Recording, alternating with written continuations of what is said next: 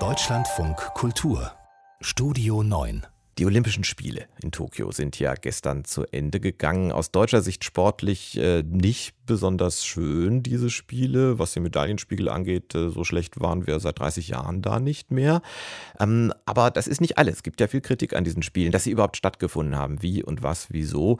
Das regt Tobi Müller ein bisschen auf, dass das jetzt alles schlecht geredet wird, denn er hat gerade äh, bei diesen Spielen wirklich den olympischen Gedanken und den olympischen Geist klar gesehen, wenn auch nicht unbedingt so direkt immer beim Sport. Was von dieser Olympiade übrig bleibt, Spiele ohne ZuschauerInnen, klar, aber eben auch ein gesunder Realismus.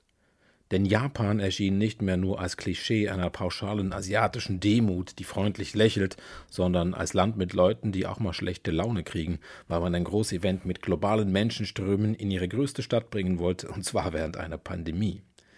Alle anderen Argumente, die gegen diese Spiele sprechen, sprechen aber auch für sie, wie die US-amerikanische Turnerin Simone Biles mit dem Druck und wohl auch mit einer Missbrauchsgeschichte in ihrem Team nicht klarkam und nach einem verpatzten Anfang fast für den ganzen Wettbewerb zurücktrat, mutig darüber zu sprechen und das genauso zu machen.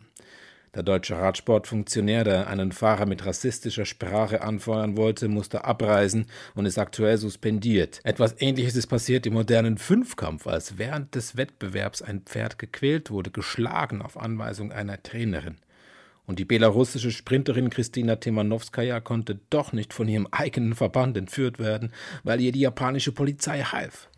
Kurz, auch an den Olympischen Spielen haben wir über autokratische Regimes, über Rassismus, über Tierquälerei und über geistige Gesundheit gesprochen und man hat nicht nur vorübergehende Lösungen gefunden, sondern Konsequenzen gezogen.